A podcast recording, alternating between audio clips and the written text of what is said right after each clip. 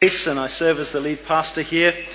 And today we do begin a brand new series in the book of Colossians, as uh, Liam shared already. And I want you to um, join with me in reading the opening verses. So please open your Bibles to Colossians chapter one. And if you don't have a Bible, there's a, a red Bible hopefully near you. And if you open that up to page uh, eleven eighty-two, eleven eighty-two, you should find yourself in the book of Colossians.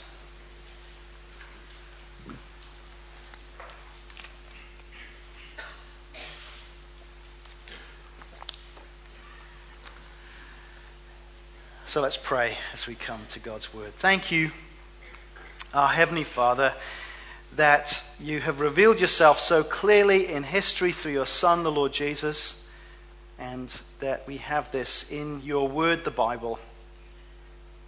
Please open our hearts now to hear what you have to say to us. Please change us and shape us, that we would be a people who live for your glory, who live to declare the glorious riches of all that we have in the Lord Jesus Christ. And we ask this in his precious name. Amen. Colossians chapter one. Paul, an apostle of Christ Jesus, by the will of God, and Timothy, our brother, to the holy and faithful brothers in Christ at Colossae, grace and peace to you from God our Father. We always thank God, the Father of our Lord Jesus Christ, when we pray for you, because we have heard of your faith in Christ Jesus, and of the love you have for all the saints, the faith and love that spring from the hope that is stored up for you in heaven, and that you have already heard about in the word of truth, the gospel that has come to you. All over the world, this gospel is bearing fruit and growing, just as it has been doing among you since the day you heard it and understood God's grace in all its truth. You learnt it from Epaphras, our dear fellow servant, who is a faithful minister of Christ on our behalf, and who also told us of your love in the Spirit. This is God's word.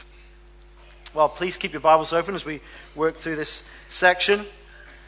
Now, I want you to know, because of my commitment to you to do thorough research, the Rees family undertook to travel to Turkey in the half-term October holidays, as we came, to, knowing that I was going to be preaching from Colossians. And so we left Edinburgh. It looked like this on uh, October the tenth, and, and we went to a, found a cheap hotel deal in Bodrum. It looked like this on the fifteenth of October.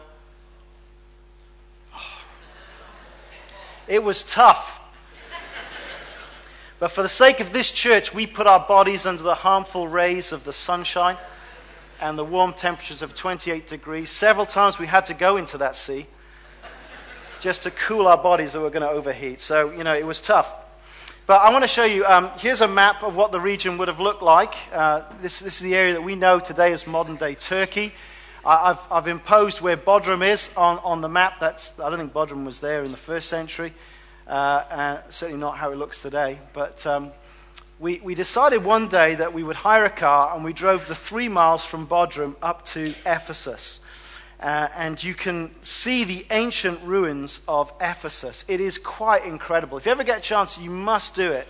It is a brilliant thing. I mean, they've, uh, they're still digging it out. They, we, they, they were showing us bits of wall that they just exposed. There's, there's huge sort of Roman charioting amphitheaters that they know are there. They haven't dug out yet. And uh, it was just a privilege to wander around these streets and think about the Apostle Paul in the first century, who spent at least probably about three years in this very place. Uh, walking through the agora, talking to people. Uh, that actually is the amphitheater that can hold about twenty-five thousand people, where probably is where Gaius and Aristarchus were grabbed by a rioting mob, and for two hours they shouted, "Great is Artemis of the Ephesians," and all and all of that was going on there. Absolutely stunning. Uh, we we, we thought about going to Colossae, which you see on the map. It's about one hundred ten miles inland up the Lycus River Valley. But I discovered from my uh, N I V study Bible that actually no one has ever excavated Colossae, and so we decided not to bother. So it kind of looks a bit like that. They haven't yet dug it up. They've got so much uh, fabulous stuff to dig up in modern-day Turkey.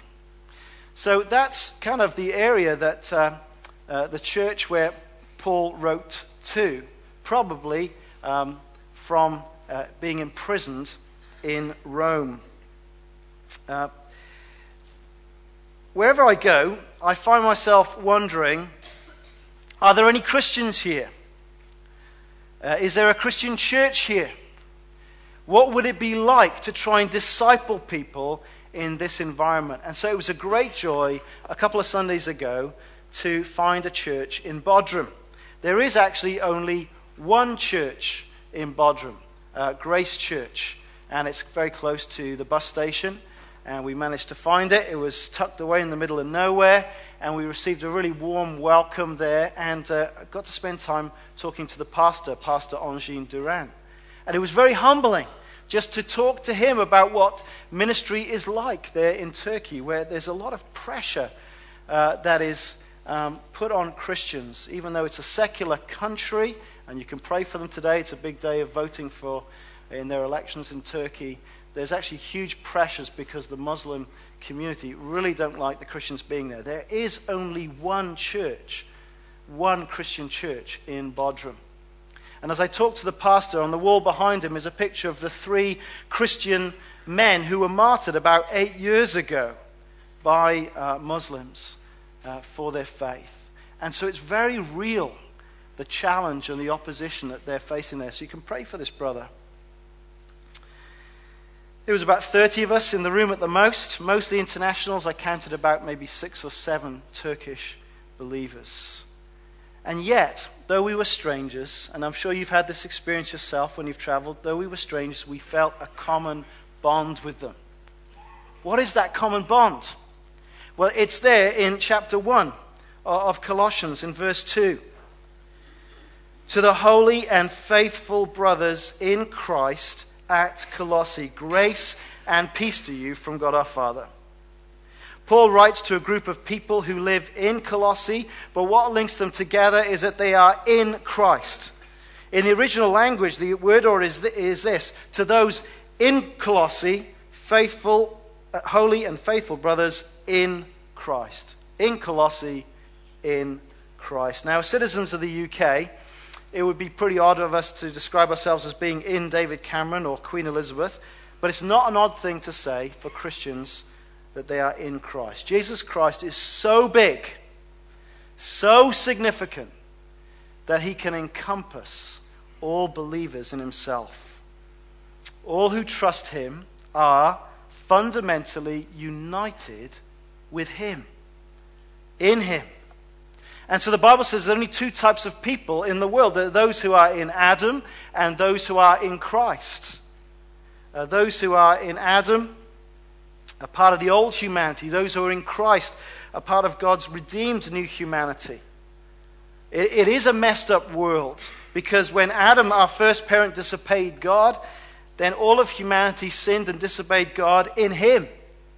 And so every member of the human race has been born with this sinful nature that finds it natural to disobey God, to ignore God, which means that we're separated from him and deserving his condemnation.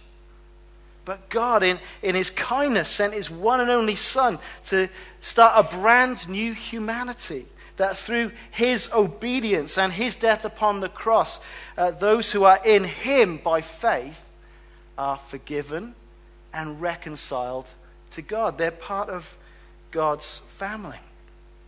And so really, the, you're here today, there's people from all different nations of the world, different sort of situations and backgrounds, but the truth is you're, you're either one of two groups today. You're either in Adam or in Christ. What's true of you? Which one are you in? For those in Christ, we find ourselves part of a bigger family than our biological family. Uh, we find ourselves becoming part of God's family, Uh, where God is our Father. So this wonderful greeting of verse two, grace and peace to you from God our Father Maybe we should start every morning service with that. Grace and peace to you from God our Father. What a great greeting. And so in Bodrum, we weren't strangers. We were welcomed. Uh, uh, we were brothers and sisters together in Christ. And so we broke bread and drank wine and expressed our common unity together in Christ. It's a beautiful thing, isn't it? That's what unites us. Now, how does this happen? How, how, how can a church be there in Bodrum with all this pressure, all this difficulty? How was it that there was a church in Colossae? How, how are churches formed? How are they sustained? How are they kept on track? Well, these are sort of questions that are answered in Colossians chapter one. See, as far as we know, Paul never visited Colossae, and yet he sits in prison, as I said, probably in Rome, and he writes this letter to an authentic Christian church. Now, how did this congregation come to exist?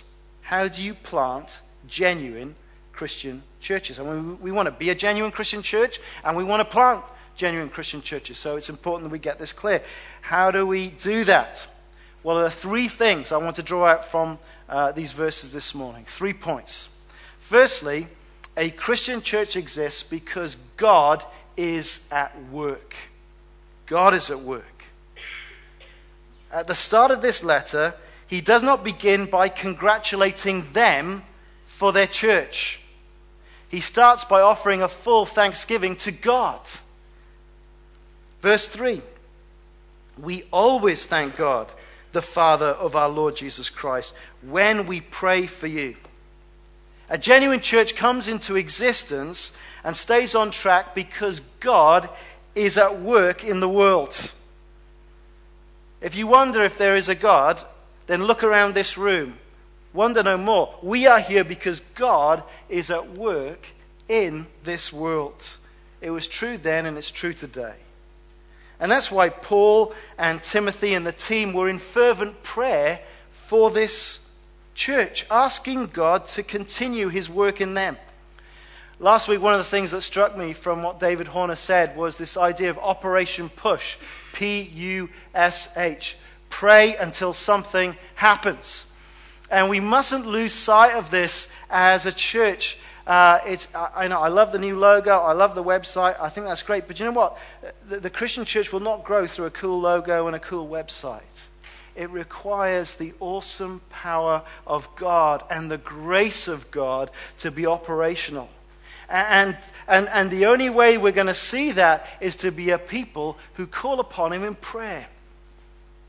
Paul um, is always praying for them. He's thinking about them. Now, this church nearly closed after the first hundred years of its life. It became so small. But people prayed and revival broke out. Prayer is absolutely essential for a healthy church. And so please come to church again tonight to pray.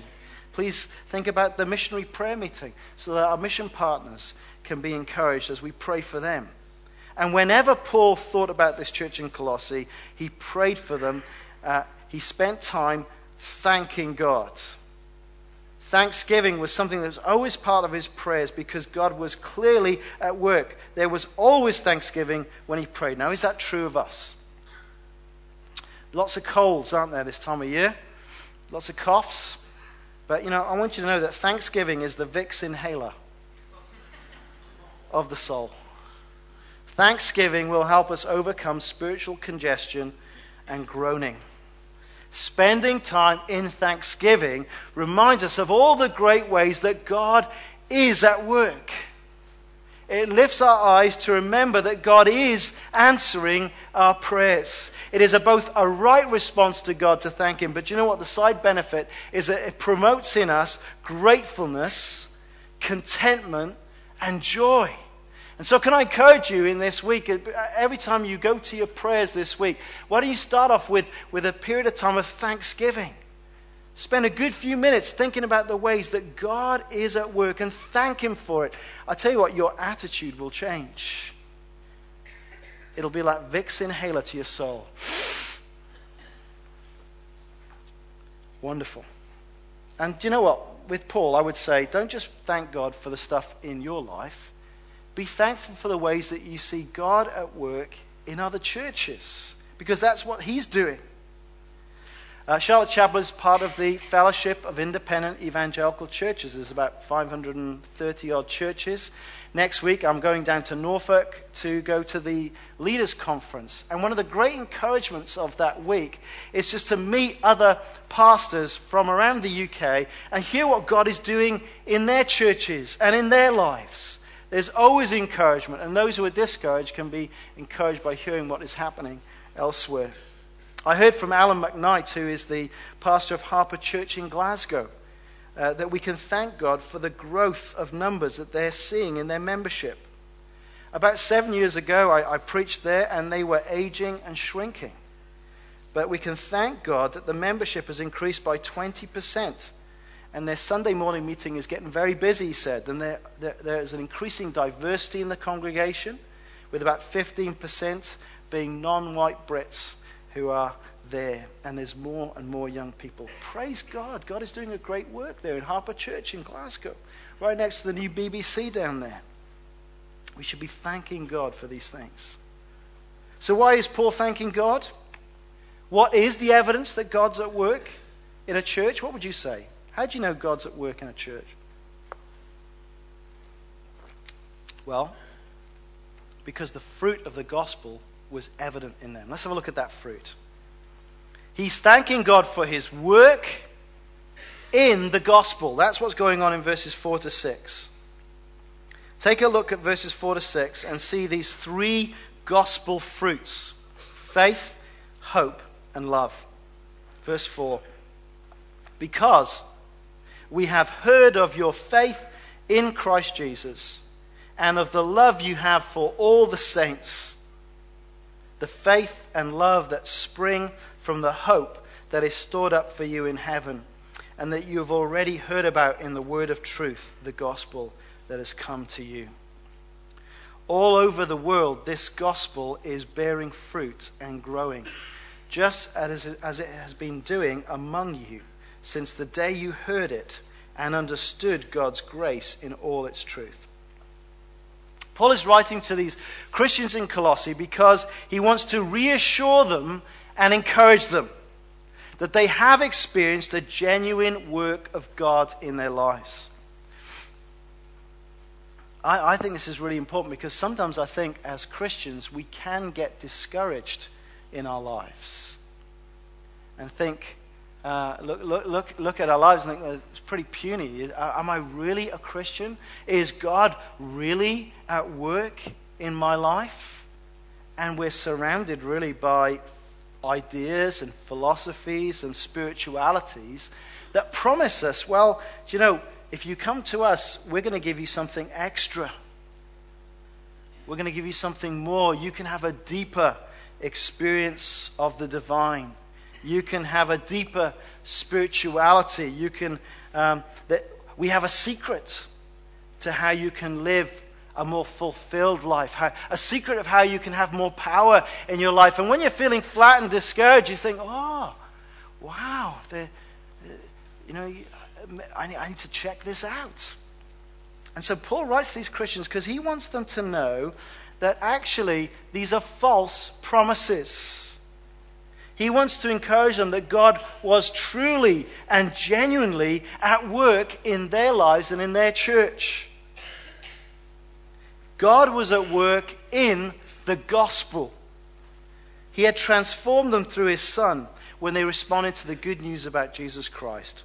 And look at how that's described in verse five. How does God work in the world? He works through words. They heard words, words of truth, not hollow, deceptive lies. A recent poll I was hearing about in the last few days uh, in the U K population, a study of about four thousand people, said that only sixty percent thought Jesus was a real historical person. My friends, we better start talking to people to help the forty percent not be so ignorant, so that they uh, don't falsely think that he's a myth. No serious historian doubts his existence. We speak words of truth about true historical things, true realities. And God uses words of truth to change people's lives. This is how God is at work in the world. God had changed them by words of truth, the good news about Jesus, the gospel. That's what the gospel means, good news.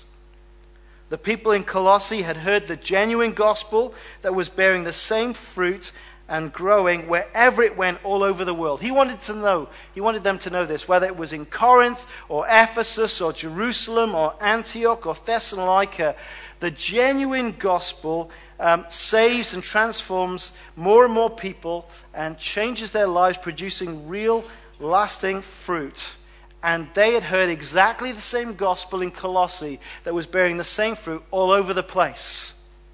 It was not a defective gospel. There wasn't a better gospel than the gospel that they had heard. He wants to reassure them. We need to be reassured, I believe, in this.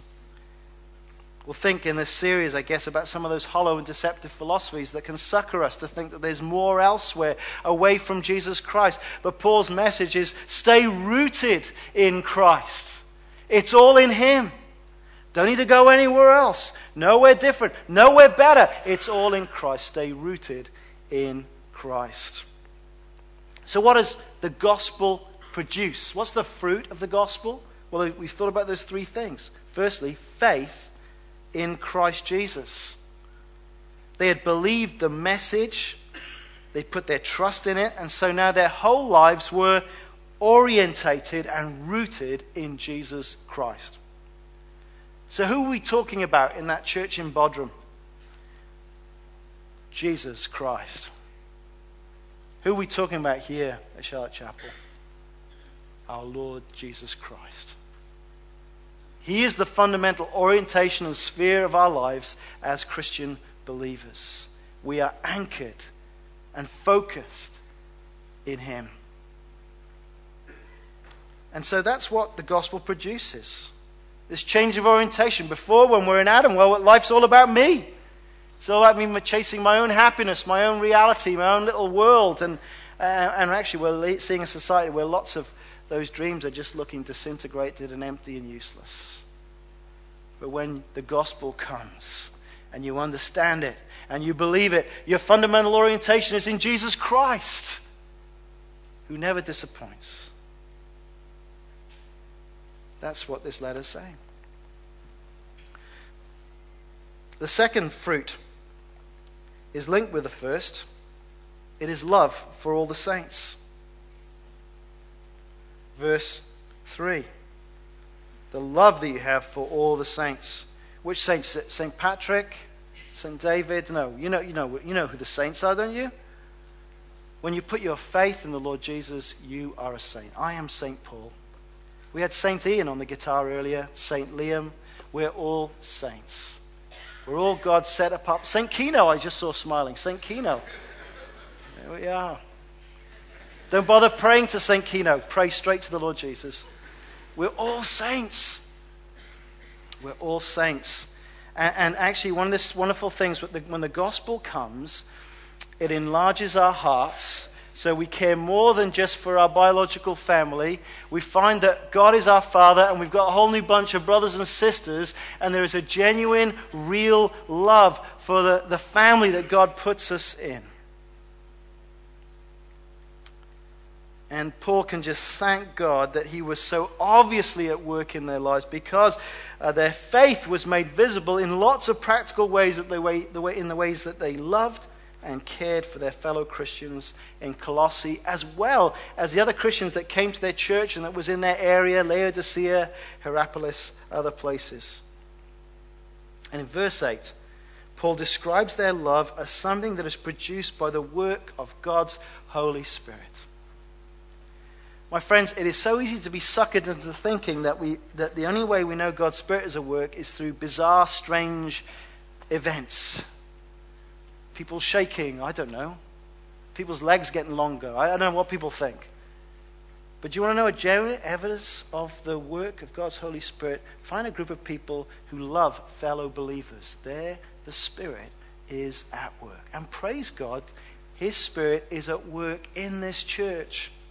I reflected back over the conversations I had of people I visited this week and people who saw me. And, it, and each one, actually, they spoke of the, of, of the practical ways other people were loving and caring for them. Isn't that wonderful? People who weren't their family were visiting and caring for them in their struggles and their difficulties, because God's Spirit is at work in this church, and we thank God for that, do we not? And so when you read of fifty-seven percent in this recent poll who claim to be Christians in the U K and only nine percent attending any sort of Christian church, what do you know? Well, you know that over ninety percent of the population are not genuine Christians. Otherwise, they would be members of Christian churches, vital parts of loving Christian communities. And when you find that, you know God's Spirit is powerfully at work. And the third thing, the third evidence of, of, of the gospel fruit was hope. Verse six, the hope that is stored up for you in heaven. There are so many blessings that we experience now as Christians. The knowledge that our sins are forgiven. The power of Christ redeeming us and freeing us from our old addictions and sin and wickedness that enslaved us. Our loving Christian family, and, and we could go on, the, the, uh, of, of the joy and the peace and the sense of purpose we can have now. But you know what? With all, just as we think about all those blessings, the gospel of the Lord Jesus Christ tells us this: the best is yet to come. Isn't that fantastic? I love being a Christian now, but you know what? That, that's only a tiny fraction of the blessings of the gospel. The best is yet to come. What an encouragement to some of our older saints who are struggling and toiling with illness, old age, fading. The best is yet to come. Praise God. There's a sense in which the remarkable change that happens in a Christian's life is hidden to this world. We look pretty ordinary. But the truth is, we're very rich people. But because we have the Lord Jesus Christ in us, the hope of glory. And when He appears, we will also appear with Him in glory. Paul's going to write later in this letter. The best is yet to come. And to each believer in the Lord Jesus, here is a promise.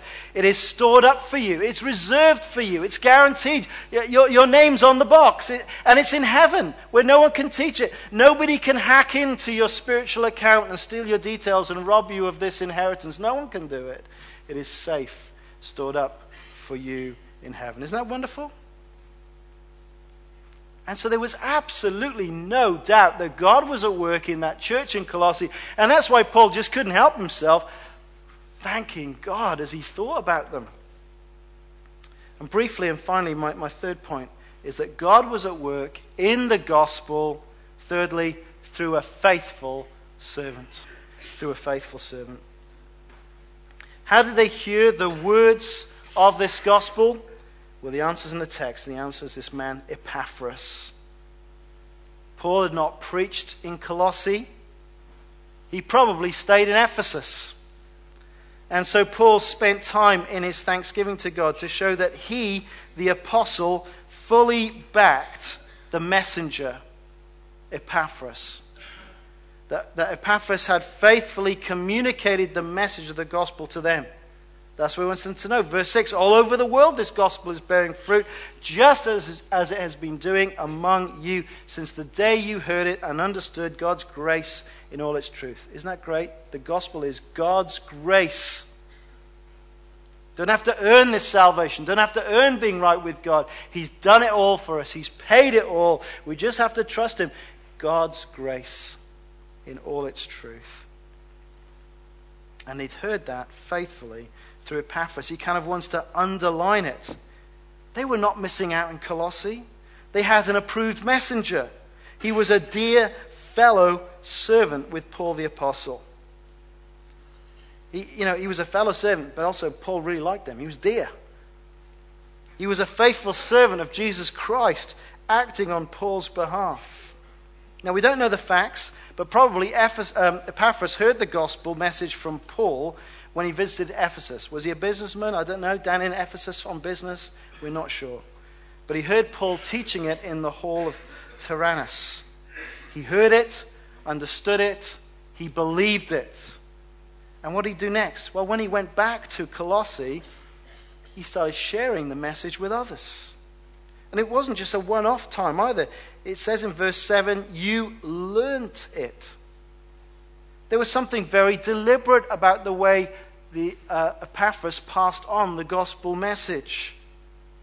He took time to teach it until it was understood. And as people heard the message in Colossae, they also believed it and became Christians. And then what happened next? Well, they found that they had a new love for these other Christians who'd, who'd recently become Christians. And so they started meeting together. What do you call that? It's a church. The church is formed by a work of God in the gospel through a faithful servant who communicates the message of the gospel. This is gospel growth. Through Paul, lunchtime Bible talks. Uh, he... People walk in the door. Epaphras hears the message, believes it. He's discipled by Paul. He's growing in Christ. He's trained by Paul so that when he goes back to Colossae, he can share it, and people become Christians, believe it, and a church is formed. And the, and the work of the gospel goes on to another area inland, one hundred ten miles out, and there are churches being planted around there, and the gospel is bearing fruit and growing. This is gospel growth. This is what we as elders and pastors are praying for and working for here in Edinburgh, that this would continue to happen here at Charlotte Chapel. Uh, I had a great joy yesterday of going to visit Pascal and Stephanie Piper, who a few years ago moved to Innerleithen. I'll never forget the first Sunday they turned up here. It wasn't hard to miss Pascal, six foot eight, tattoos on the side of his head. And, you know, they came in as really friendly pagans. They were genuine pagans involved in um, occult and all sorts of um, strange ideas about who God was. And uh, they came along, and through Christianity Explored and through listening to Titus being preached Sunday by Sunday, God independently did an amazing work in each of their lives. They both came became Christians separately, and they were frightened to tell their partner in case the other person thought it was weird. And they had a delicious conversation. That it came out. You believe it? Oh, I believe it. You know, they, so God saved them both together. And they've been part of the life of this church. Even though they drove down to Engin, they drove back up every Sunday for, for quite a while. I kept telling them they were crazy to do it and they should find a local church. And they now have found a church in Peebles, Peoples Evangelical Church. And it was such a joy to hear about how they get up early every morning to read the Bible and study it together and pray together.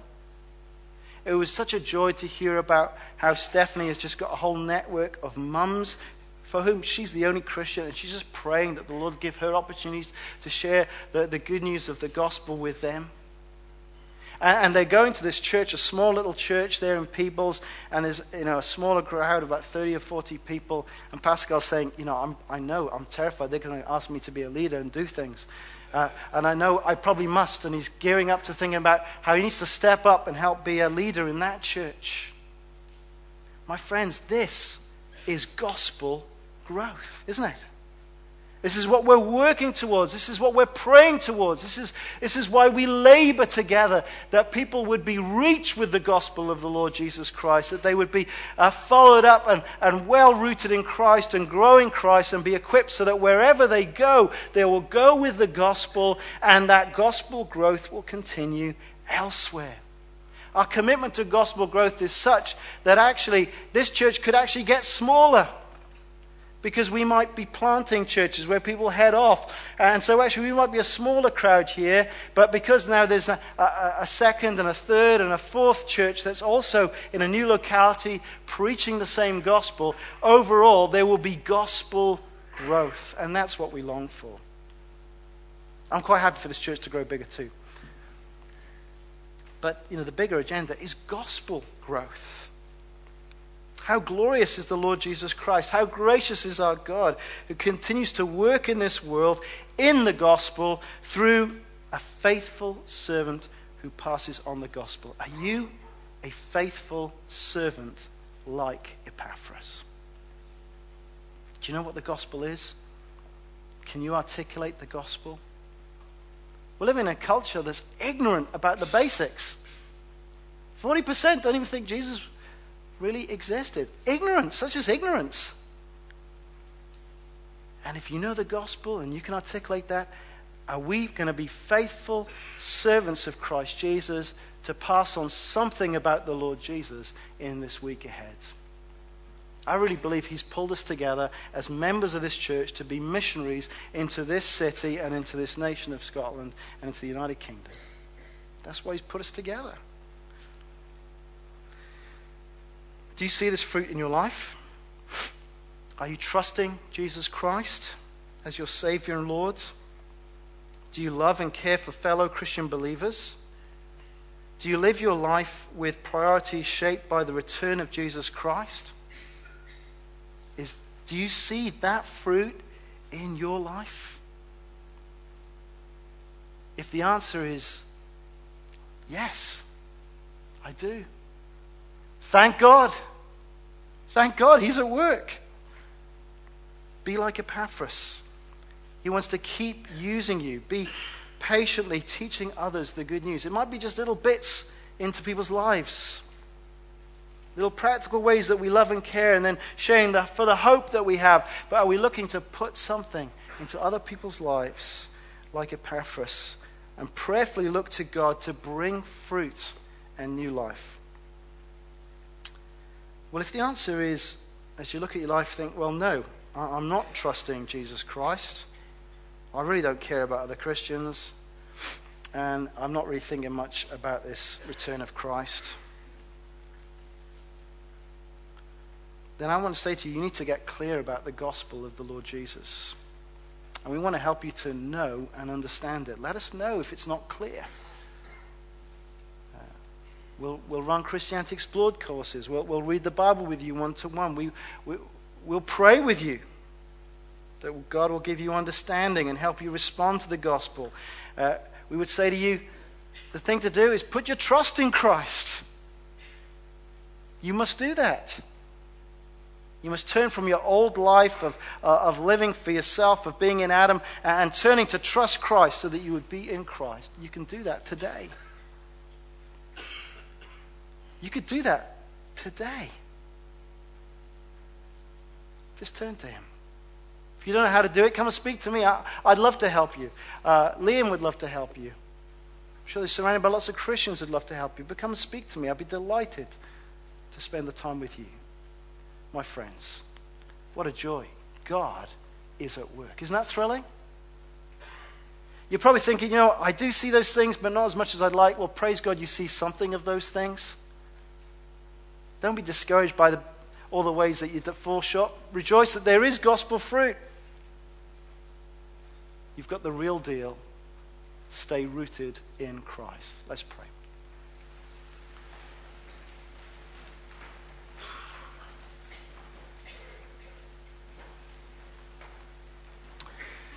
Father, we thank you for this practical letter that Paul wrote so long ago, and the truth that was true for those people in Colossae. We thank you that you are the same God, and so that truth is true for us today. And so now speak into each of our hearts and lives as you, uh, Lord, by your Spirit, push these words of Scripture, these words of the gospel deep into each one of our hearts and lives, that that gospel fruit may grow and spread through us. We ask this in Christ's precious name. Amen.